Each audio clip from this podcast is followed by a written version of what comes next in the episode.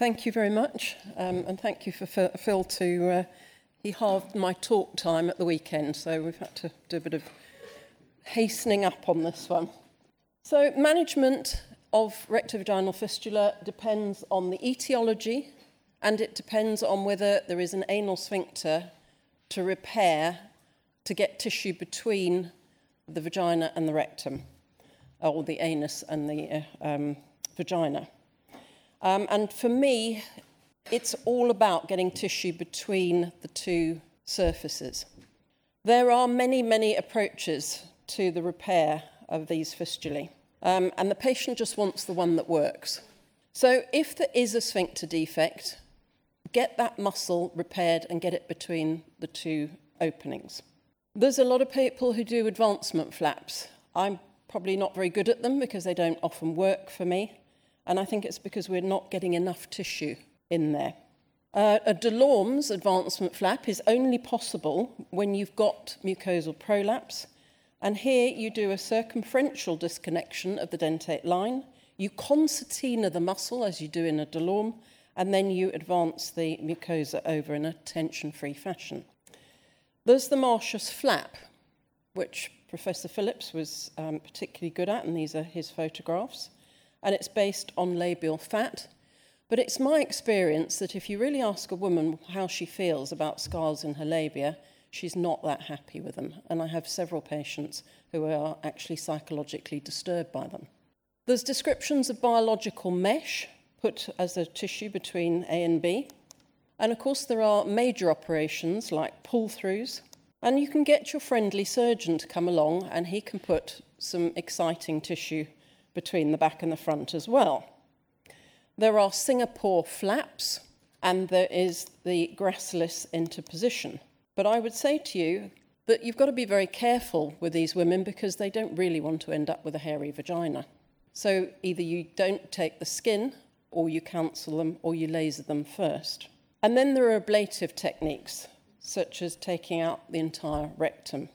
Now, here we have the new Lord of the Ring, who has followed Professor Phillips, and he wrote up Professor Phillips's um, series. Um, and these were operations between 2003 and 2008, 40 patients, um, 54 operations, uh, and a range of operations, but you'll note that they had a median of two operations before they even reached Professor Phillips in the first place, multiple etiologies. And the operations ranged from sphincteroplasty through to ablative techniques. Um, and what you will see, the bottom line, is that 43% of Crohn's patients healed and 63% of non Crohn's patients healed after a median of 1.5 operations. So, our light bulb moment came when um, I had a patient sent to me from Kuwait who had an obstetric fistula, and she had failed a rectal advancement flap, two vaginal advancement flaps. Um, she had a colostomy already. Um, she had a Singapore flap on the left, she had a Singapore flap on the right, and she'd had a gracilis interposition. Uh, and we ended up um, I roped in Janindra to do the top end laparoscopically, and I did the bottom end. Um, we did a laparoscopic proctectomy, hand sewn coloanal anastomosis, and a omentoplasty. And that night, I was thinking about my intestinal failure work, and I thought, we use the omentum as the sole thing to put between fistulae um, in the abdomen, so why don't we just use omentum for these patients? So we've now done at least 16 of these patients. Um, 13 have been obstetric, two post after rectocele repair, um, and one after a, a coloanal pull through for a megarectum with a rectal bolus that they couldn't remove. That wasn't done with us, I have to say. Um, and 15 of these patients, we've called them all complex, 15 of them are redos, um, and one was a post obstetric fistula that was rather large. You could almost put three fingers in it. Now, hopefully, this is going to run, and I will take you through what we do. We identified the fistula, and again, I rope in Janindra for this operation. Um, Janindra mobilizes the omentum, and then after a while, because we're fighting for position, he wants the patient in one position, I want the patient in another position. I start to dissect from below, dissect up to the fistula. You'll see the probe is still in the fistula here. I'm going to get up to that, and then I'm going to repair the fistula on the rectal side, and then I'm going to keep on dissecting. Janindra's probably still giving me a load of omentum at this stage. Uh, and then we're starting to dissect down into the pelvis, and there's my finger coming up from below. Uh, in this particular case, I asked for a bit more omentum, and then we're going to pull the omentum through. You've got to make sure you've got a real wad of it, and in fact, we, um, you can bend it back on itself so you can get more than one layer of it. And here we go, we're pulling it through. You do when you, when you go through to the abdomen and uh, all the air comes at you, can get a bit spattered with blood. But by the time the omentum's plugging the hole, it's fine. I stitch the, the omentum into place. I also repair the vaginal side separately as well. And as you can see, you can push all that omentum in, so you've really got a big wad between the anterior and posterior openings, uh, and that's the end result. So, so far, we have a more than an 80% healing rate on one operation alone. And I would say to you that we've stopped actually operating on the obese. They do not heal, and one of, uh, one of the obese patients with Crohn's didn't heal. So, this is now our simple um, approach to management of rectovaginal fistulae. First of all, we do um, an ultrasound, and if there's a disrupted sphincter, we do a sphincter repair and we can do an omentoplasty as well. If there's an intact sphincter, omentoplasty. If there is no omentum, then you can still use a Martius graft if the patient is agreeable. High fistulas, we would always do an omentoplasty. If you're unable to use the omentum in a high fistula, then gracilloplasty without the skin. Thank you very much.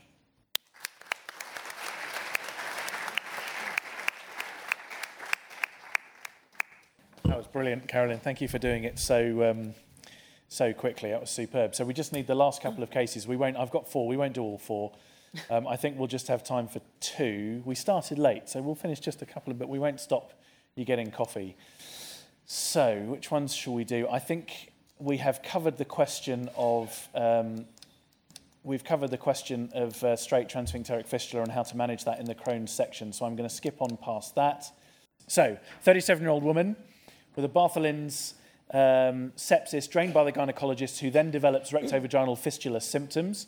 Of note, she's had five previous vaginal deliveries, all with forceps.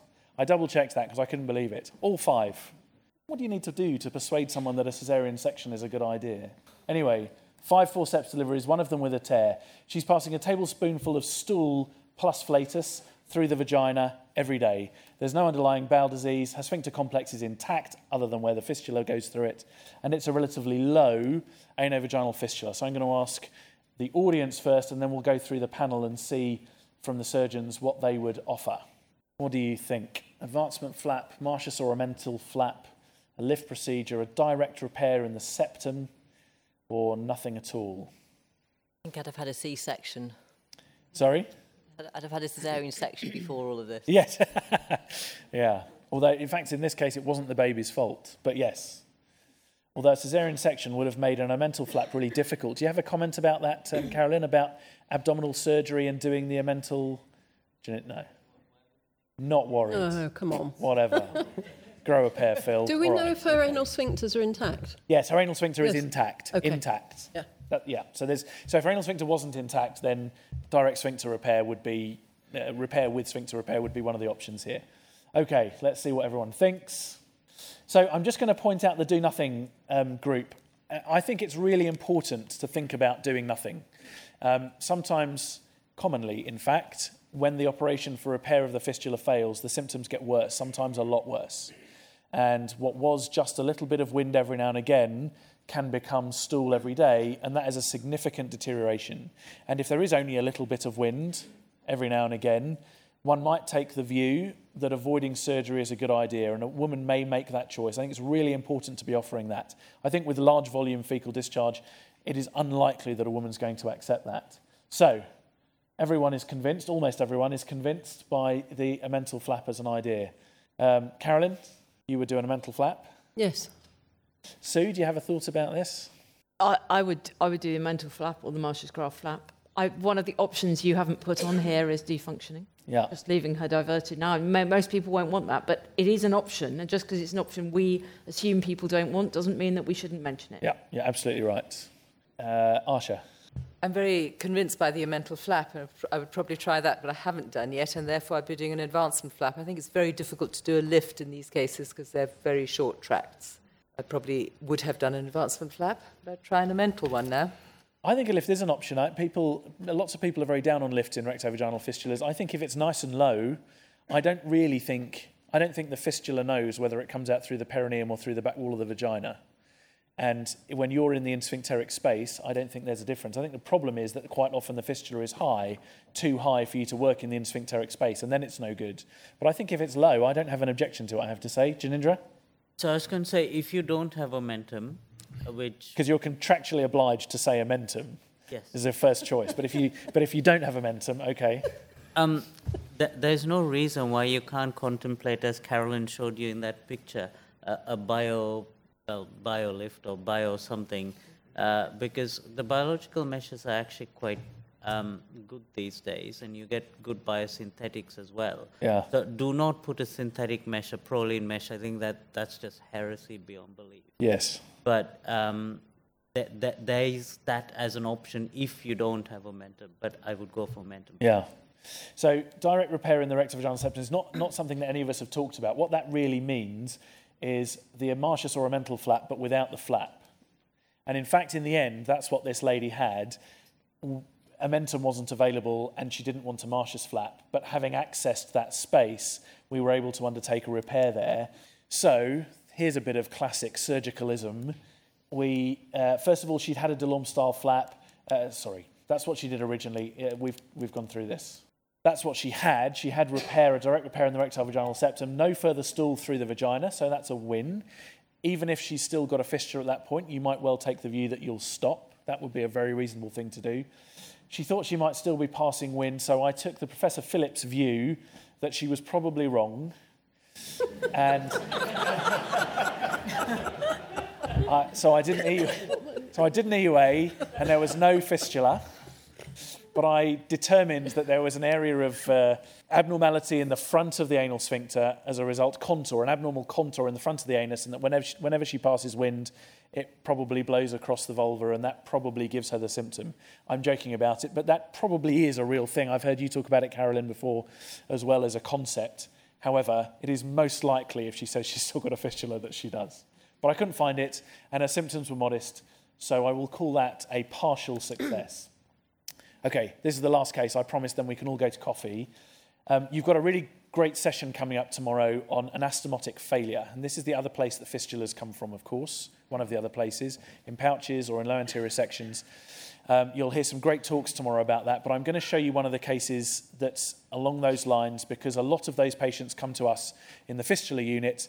Uh, unless they're recurrent cancers, obviously we pass them on in that case, but otherwise we often deal with the deep pelvic sepsis. So here's a 61 year old man who had a Hartmann's for diverticular disease in Spain. Uh, he had attempted reversal three times, and it was successful at the final attempt. Now, you're already on a hiding to nothing here, right? You're doing your third attempt at a Hartmann's reversal. You're already, already wondering whether this was a good idea. But anyway, that's what happened. And he came across to us having developed pretty much immediately afterwards recurrent UTIs and pneumaturia. He was defunctioned, which stopped the pneumaturia, but the recurrent UTIs continued and he started passing urine through his rectum. So, we're in a difficult spot. Now, uh, these, do you want to talk about these, Phil? So you can see the um, the colon just coming down just here on the on the patient's left, and it almost goes through a little donut of uh, bladder, which is obviously unusual because the bladder should be completely separate from that. And then at the anastomosis, Understatement of the day. Well done.